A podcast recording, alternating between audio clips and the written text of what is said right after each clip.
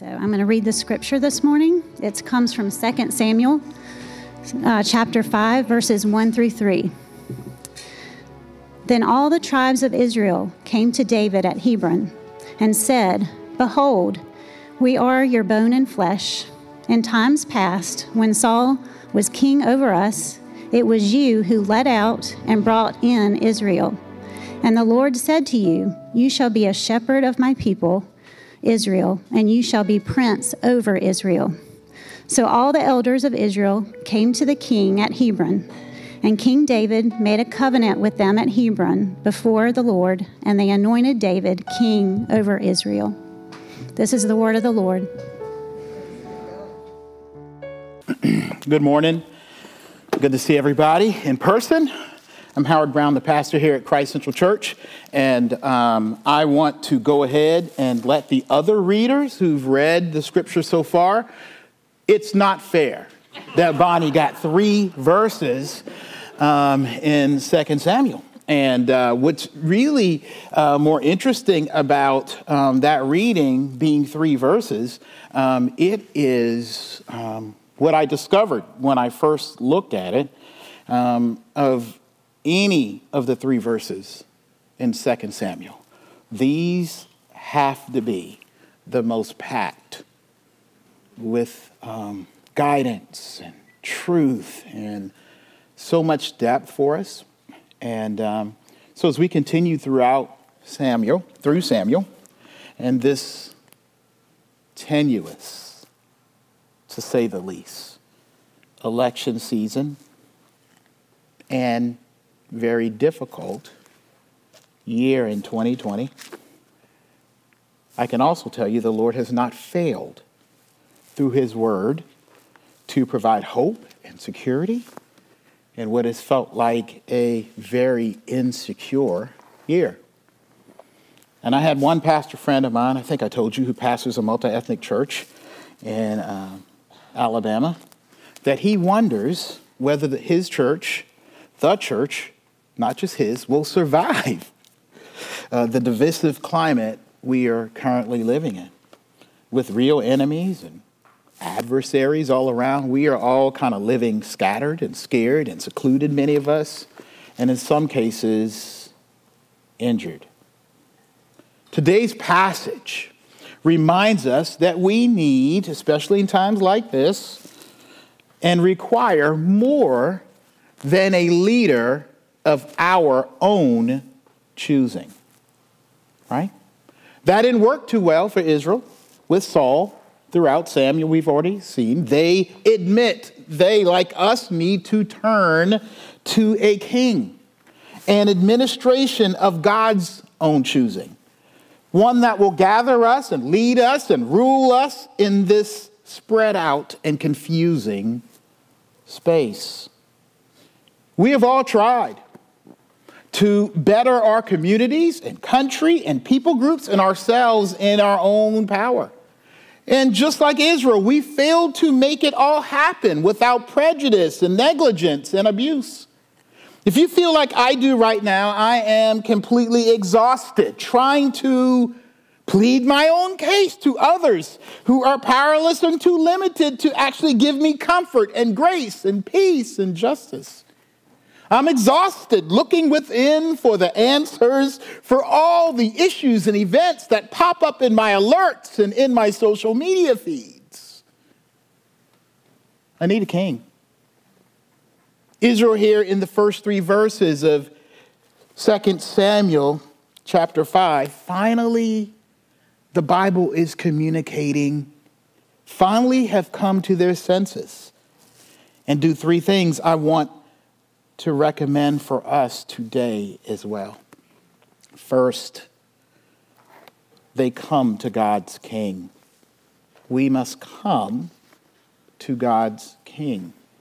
Secondly, we must submit to God's King. I mean, I'm sorry, secondly, we must trust God's King. And finally, we must submit to God's King. Now, I know you have three points there on your screen, but we are only going to cover the first point. And we'll come back the next week or maybe two to finish the other two. right? I really want y'all to get this, especially as we head into November. Um, and um, as I take some advice from my wife to slow down and really allow um, us to look deeper into what these scriptures are saying instead of doing something very long and complicated and hard to grasp. As we unpack these three verses, I want us to agree on what it means that David is God's king. This is not about who David is, being just a man, right, who's a fallen sinner, but it's about how he was sent and chosen by God to be God's means to bring salvation, God's salvation to his people, right? David's role and purpose, want y'all to see this and get this, is to be a type, if you will, a prototype, the beta version, right? The, the, for display purposes only, right? A, a model of God's final and perfect king, right? He's an imperfect model of the man who is and will be God, a very God come to earth. And at the same time, who, like verse 1 says, is bone and flesh, fully human, right? So David is pointing forward to a Savior, a king who is very God, a very God, and very man, a very man, right? God's true, perfect, and final king, we Christians believe, is Jesus Christ. God sent holy humankind's king. Over all of humankind's temporary and, and faulty civilizations and society and even innovations, king and head of a people who have declared, as verse 3 says, has covenanted with them, with the church, with believers. Together we have said, The king is my king, that this king is our king a king that has been sent for us first to come to. There is a telling video being passed around um, in social media threads among Christians, primarily done by the creator of VeggieTales. Was it the creator? Was it Bob Tomato guy? Phil the who? Vischer. What, what role he play in VeggieTales? He's Bob the Tomato? Okay and it was entitled, Why Do White Christians Vote Republican and Black Christians Vote Democrat?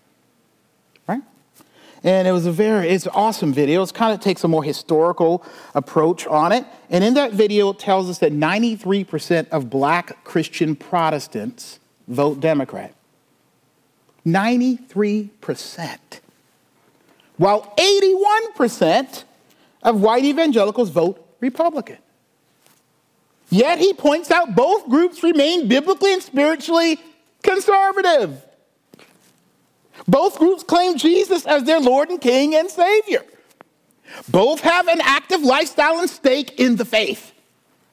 Add to this, though, that approximately 86% of churches of churches are what what would be described as racially segregated and segmented.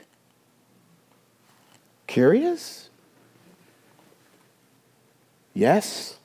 Strange?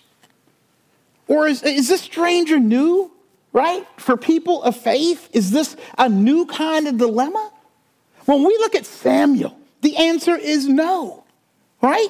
Because if you look at Samuel as a whole, if you look at the stories that go on in 1st and 2nd Samuel and 1st and 2nd Kings, and, and you continue the, the, the history walk through Scripture, before and even after this scene of unity uh, of all the tribes coming before David, what do we read mainly? About how divided and ununified the kingdom is in Israel periods where they even talk about of Saul's people backing him and David's people cheering for him and civil war and the this tribe geographically forgotten or with issues that the other tribes won't help with or, or fail to see as important and tribes not willing to, to, to be involved in the struggles of other tribes, right? You have isolated tribes and angry tribes and rich tribes and rural tribes and city tribes, mountain tribes and sea tribes and on and on.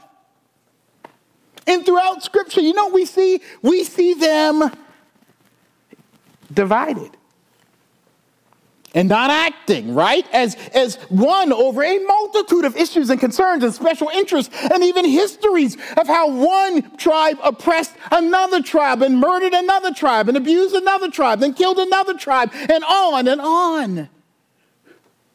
But it sounds like our world and even our church today, especially how it's kind of been the last eight or nine or ten years.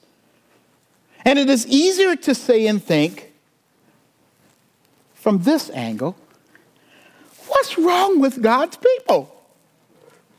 I've had people come and say, What's wrong with Christianity? I can't believe in it. Look at y'all. So many denominations, so many different people. Listen, listen to y'all online. It could be a reality show. I'll never get bored watching Christians go at each other.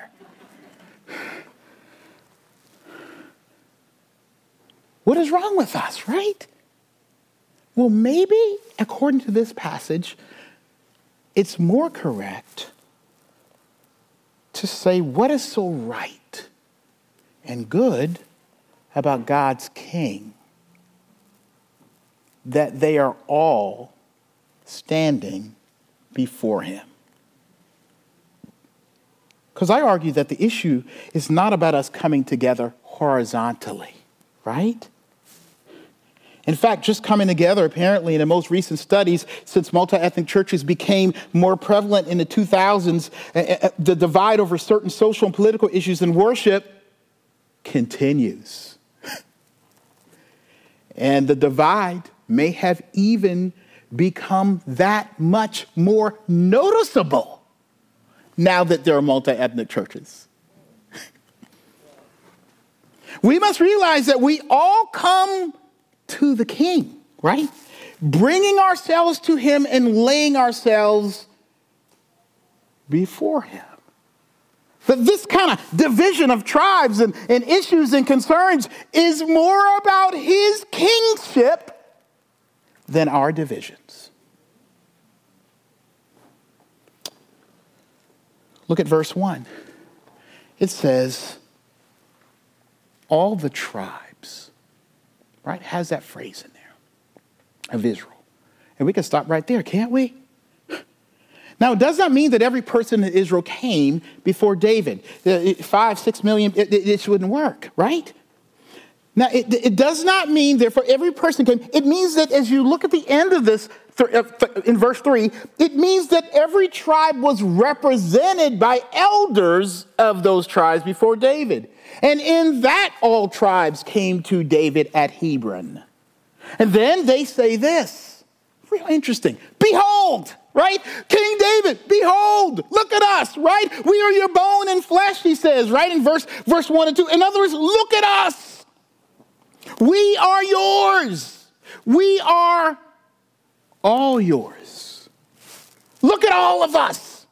We are many, and this is the tribe piece, we are many with many problems and many gifts.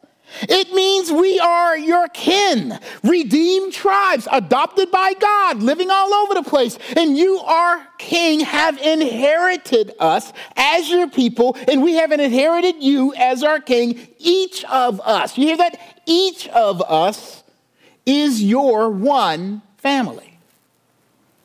That's what bone of flesh and flesh mean. It means kinship, which means this.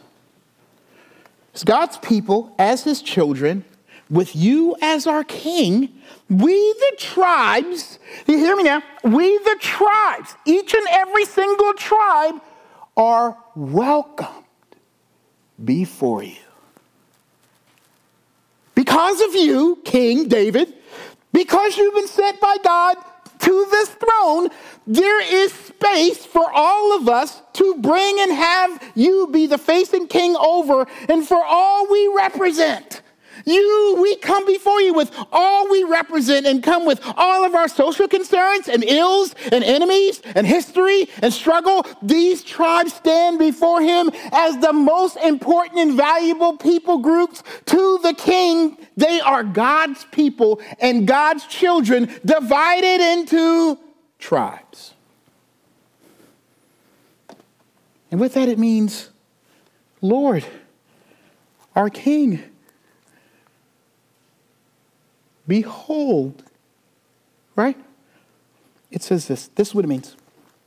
You see, because you're on the throne.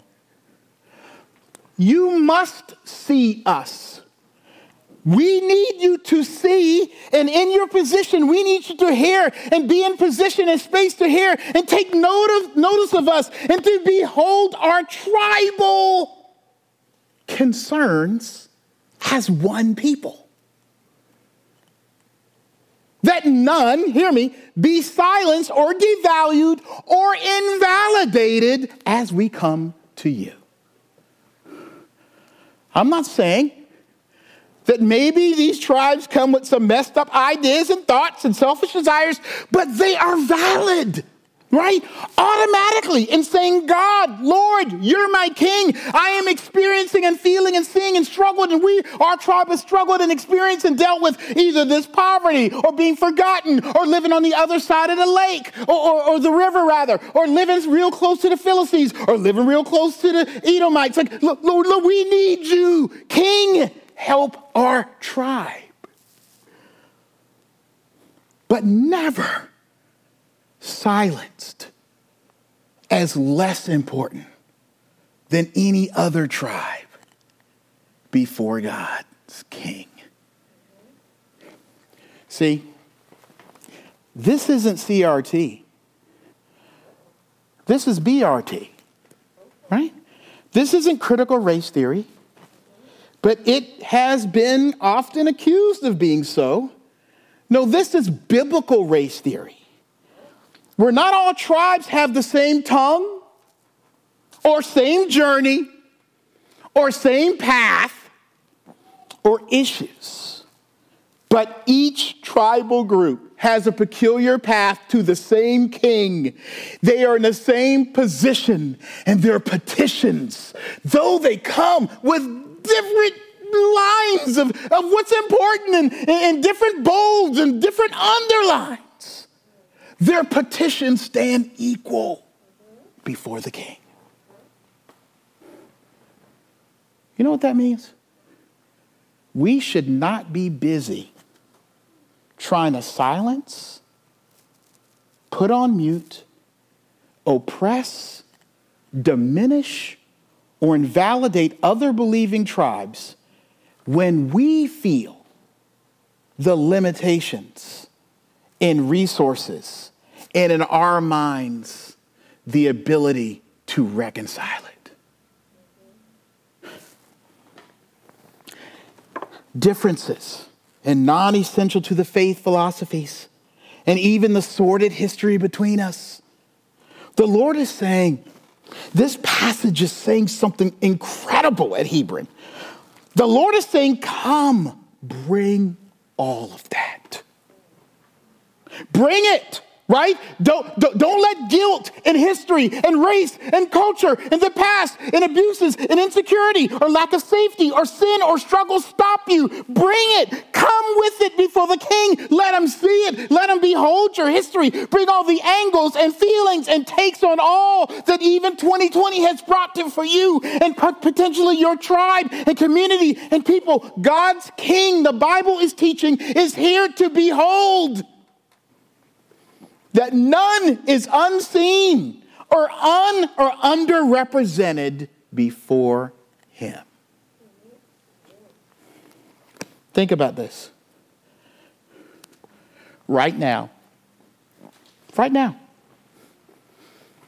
and maybe in another couple of hours, a few hours, there is a church in another country. Heck, right, right around the corner, right now seeking and preaching God's King Jesus from the context of their own issues. Right? In the context of their own areas and spaces and histories in mind. And it is not belittled before the Lord because they are His and they are coming as His before Him with their deepest and darkest concern. And here's the rub it is not the same concern and issues and problems and exact hopes as another tribe. So it is not about bringing the same stuff in the same exact way and same emphasis. Some, some are more concerned about theology and other social issues, but that we all as children are welcomed and invited to lay our issues before Him. I'm going to say something. I'm going to mention a name that's very controversial. Ready? Congresswoman Alexandria Ocasio Cortez, otherwise known as AOC, said this during confirmation hearings. Obviously, from less a less evangelical denominational tribe, uh, denominational tribe than many of us are used to here, especially in the Bible Belt of the South. I'm with it. I'm, I'm from the South. I grew up in the Bible Belt. I'm in a conservative evangelical denomination. But she claims to be a woman of faith. Our sister, y'all. And I know the judgment and skepticism is flying possibly because of her approach to abortion and sexuality. But she said this the only time religious freedom is invoked in the name of, is in the name of bigotry and discrimination. And I am tired of it. Now, she went on to explain Jesus and did some exegesis of some things. Don't you know this is what she and whole tribes, if she's a believer, she claims to be? I'm not her pastor or her elder or whatever, but she claims to be. But that is what she and whole tribes of believers are feeling and, val- and, and, and experiencing. And, and, and, and they come before and should bring before their Lord and say, King Jesus, behold, I stand with the other tribes. And as you might have guessed, there were all kinds of responses. Here are what threaded, uh, I mean, response on Twitter. Uh, here's the first two responses I read. They love the fetus, but they hate the child. One minus one equals zero. Their pro- protestations amount to nothing. They fund minority school districts at an alarmingly lower rate than middle class districts. Middle and upper class districts have more than adequate connectivity for virtual learning. First response. And here's the second no, she didn't. Right? She simply, sadly, displayed her lack of biblical knowledge and prejudice against Christianity. Christ followers have heard this tired old trope many, many times, and yet Jesus loves her. His grace is amazing. Both responses could be coming from believers. Right? What should our response be? Despair? that AOC is in the faith and John MacArthur? Should, should we despair? Right? That President Trump holds up the Bible going into church? Right? And then Obama declares he's a Christian too. Should we despair?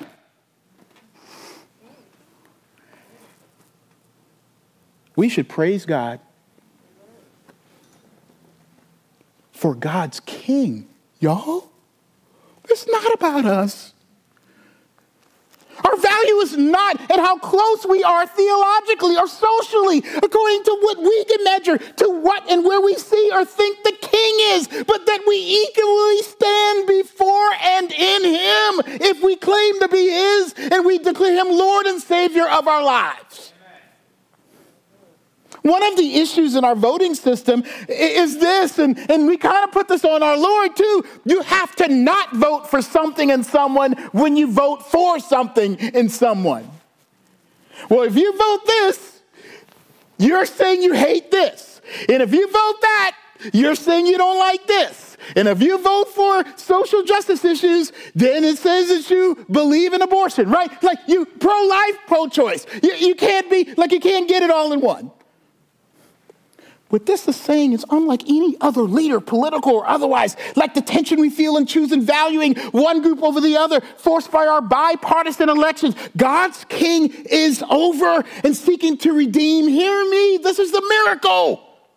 All the broken issues, all the angles and all his people. Remember the bone and flesh illusion they make before David? You, I'm talking to you out there. If you are his child and people have been, uh, and you are people who have placed, uh, placed under and in him with whatever you bring, you have a spot. He's not trying to make you a product that he can better love or use like we do to each other. Amen. No, you are the product that he has already chosen to love and use before you thought you were any good. I understand how many discussions I've had, even among the, the leadership here at Christ Central, where we're just like philosophically and politically seen to be approaching issues from different histories, experiences, and values. But here's the good news we are on the same side of God's throne standing, saying, Behold us, King. We stand by grace because you sent a king who can see us. We've made Revelation 7, even in this church's history, prescriptive. Even in mission, vision, and values of this church. Yes, for us it is mission wise, vision, our values. And you know the verse. It says, After this I looked and behold a great multitude that no one could number from every nation, from all tribes and peoples and languages, standing, it says. Doesn't this sound familiar to, to what you see in, in the Old Testament? That's why y'all, if y'all, are, if you guys are coming down on the Bible, let me tell you, this thing is locked tight right? With, with, with, the themes that, that, that, that, you, that you see here, right? So you see this standing before the thrones, all the tribes in 2 Samuel. In the last book of the Bible, that's New Testament, y'all, right? Thousands and thousands of years later, it says this After this, I looked and behold a great multitude that no one could number from every nation, from all tribes and peoples and languages. What were they doing? Standing before the throne. And before the Lamb, clothed in white robes, eh, with palm branches in their hands, and crying out with a loud voice, what are they all crying? Salvation belongs to our God who sits on the throne and to the Lamb. Here's the issue I'm not sure we've interpreted this verse. Well, myself included. Because I think we go into it thinking there has to be like a, this sort of, oh, I don't want to use that word because that would cause confusion. Like, there has to be this sort of codified, codified tribalism, I mean, tribe among us, and that every church has to look like Revelation 7 right now. I don't believe the Bible is necessarily teaching that we all have to be this kind of church.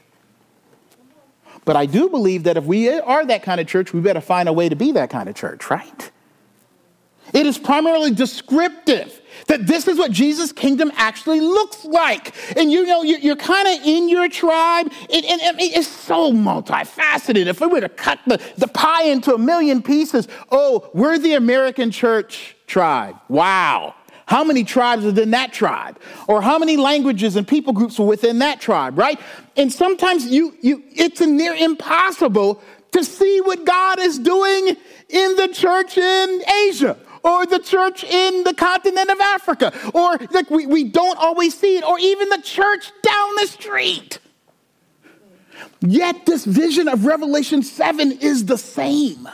It, it is living, it is happening. It's just not always happening under one roof.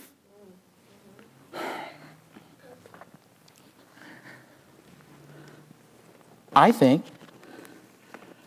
this is about how amazing God's king must be. In order to be Lord over every single one of us,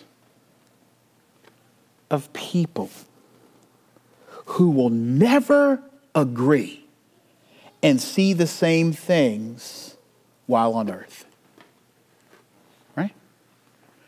Agree what's most valuable, agree on what's most important outside of the uh, non, I mean, outside the essentials of Christianity.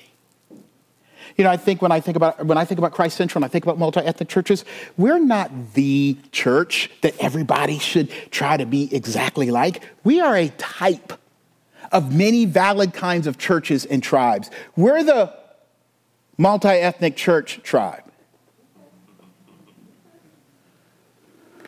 And I think that's what makes Christ Central Church so difficult. Maybe we're doing something we shouldn't do. I don't know. But if you come to this tribe, I can go ahead and tell you this is what's going to be like completely irritating, especially every four years.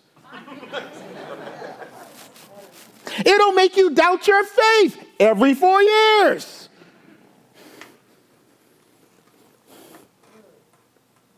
We're not just multi ethnic. We each come to Jesus from different directions and different places of heaviness and concern. And even within, I'm not even talking about skin color. I'm talking about socioeconomics. I'm talking about you got a lot of people moving from New York and up north. I'm from, uh, you know, Kelly not Kelly from St. Louis, Missouri, big city, right? Midwest. I'm from Charleston, South Carolina, right? Even though I'm from the cultural mecca of the South. right? We got issues. We don't agree on how to approach certain things or talk about certain things or see certain things. Even in racial issues, even in social justice issues, our approach is different and we married and supposed to be one in Christ. It is irritating, even for us, every four years. Let me tell you, it's harder in this setting. You know why? Because it's easier to overhear the voices of others praying to their Lord. It is easy to hear, wait a minute, are they valuing that? Why aren't they valuing this? My prayer is this because I'm biblical. Why is their prayer that? And, and what we do is we run interference, y'all. We intercept sometimes what people are bringing to the Lord so that we can make it fit more of what we are praying and hoping for from the Lord instead of encouraging intercession. Right? And, and here's why we do it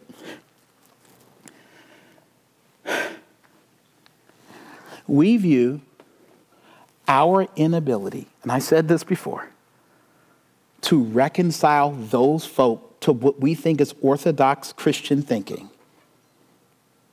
We, we, we, we, we, base it, we base it on our ability to make it work. And we aren't really putting much hope that the king who hears them has the power to change their hearts. You ever wonder how you got where you are? Because you're smarter? Because you made the right choice? Because of your heritage? Nah. Plenty of people, because of heritage and wisdom, got rejected by Jesus or failed to, re- failed to follow Jesus. Remember the rich young ruler? He was a good guy. The Bible says, hey, he came up to Jesus and said, Jesus, I am what you're looking for. I know the law. I grew up in the church. I'm rich. I'm successful. I prayed for my wealth. God honored my hard work. I'm what you want. And Jesus says, a very socially messed up thing. All that you worked hard for, all that you've deserved, all that you've earned, give it to those poor people who didn't earn it, who didn't deserve it. Those poor folk who, who, who didn't listen in school, right? Who didn't follow biblical principles, because that's how they saw it back then. Give your money to them and follow me because I'm most important, right? The Bible says he couldn't afford it. He walked away sad. Right?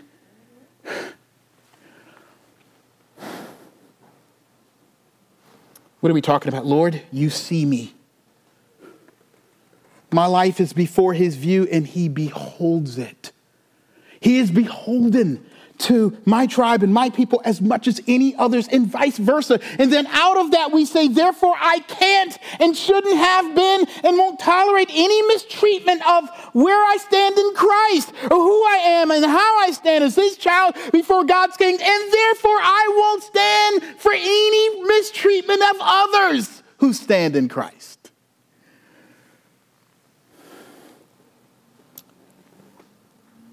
Because it's not about our ability. It's our King's ability to reconcile all things. Here's some good news you are not on the throne, you're before it. Like everyone else. I remember we went, where did we go, Kelly? Universal Studios, and we got one of them special passes where you can cut the line. I loved it. I felt special. Like everybody in line for the ride, me and Kelly got the pass. right? We going in. I loved it. They were like, who's that? Is that kind of a movie star or something? He looks like he could be. or at least she does. Yeah. Sorry, I missed it. Dang. I missed a chance there. Guess what, y'all? We all standing in that long line. yeah. But we're special because we get access to the king. Imagine getting there and everybody had a tag. You know what you would do? Why did I pay for this tag? if everybody gets one. I think that's the way we treat each other. Like, I worked real hard to understand God. I sacrificed in following Jesus. And they get a tag before his throne too? And what's funny is everybody thinks that. Everybody looks at somebody else as not them. Do you know what they believe? Do you know what they think? Do you know how they live? No. And Jesus says, yes. Hear me. Other believers of other tribes are not your problem. They are Jesus' joy in dealing with. They're his joy in embracing and calling you and me to care for it in other ways. And trust me, we're going to get to other things. Like th- th- this, these three verses are packed. And so, th- and I know how people worry, wait a minute, he's teaching universalism, or is he teaching we don't have to follow what the Bible says? No, we're to get to that, right? Uh, the, the fact that we have to submit to the king. So there are some things that each tribe is called to submit to, and it is his word and his truth, and we'll get to that. This is a call to prayer, to multi corporate and individual prayer. Are you praying to the King more than criticizing fellow prayers? Why are we so focused on each other? We spending more time looking around the throne room instead of looking at the one on the throne. It's time to exercise your call and rights with confidence in Jesus, our King, hearing and seeing us. In verse 1, it says this We are your bone and flesh. There was something extraordinary that God would represent himself on earth in a human king. That's incredible. And remember again, David is a prototype of the plan God had for his people for us, right? We, we now have in Jesus Christ. God made sure we knew and that Jesus embodied you hear this? And felt in his bones and flesh, you and me and all of us, that he was united to as kin, as a part of, hear me, each and every tribe. That he was black and white and Democrat and Republican, and liberal and conservative, as part of his identity. He embraces us. That's what the incarnation of God meant. God's king, our king, has come on the divine campaign trail for all of us. And the Bible tells us that Jesus came to where we live and like a perfect candidate, he truly and completely felt all that we felt and suffered on the cross, all we could suffer and experience, and was tempted like we could uh, possibly be tempted, and suffered shame and guilt that only you and I could experience, that as our representative between heaven and earth, that he and his body were beaten and torn and rejected and mistreated with prejudice and injustice and guilt and poverty and arrogance and ignorance, all the things between us and each other and us and the Lord, he suffered. That even today, get this, after his resurrection, he continues, the Bible says, to be burdened and bear the burdens we may have. He took the throne. Unlike how many take it today. Not so he can be the man. He was already God. God's throne, and we will see different aspects of it next week, but God's throne is the place of intercession. Hear me. Whoever sits there is there to take on all the cares and concerns of God's people. Jesus took the throne so that he could be in a position to see us all, to behold us all, to be in a space that we can bring ourselves to him, to hear us, to hear our prayers, so that we can all behold him as our king and he could behold and be beholden as our king. You ever wonder what Jesus' prayer life is like? Because the Bible says he still intercedes for us. His prayers are the prayers of all. Want to know what his prayer life is like? Listen to your own. He prays for all of us. He intercedes. He takes our request. What are his top issues? What are your top issues? And it's not that he may agree with your results or your solutions, but we have a king who cares. So come to him, your king, our king, and quit fighting each other before we come before the throne. Let's pray. Heavenly Father, oh, how disturbing it is that we can't be more right or righteous than any of, of your other children. more righteous, rather. That we all stand clothed, like the Revelation says, in white, justified by faith, sanctified by faith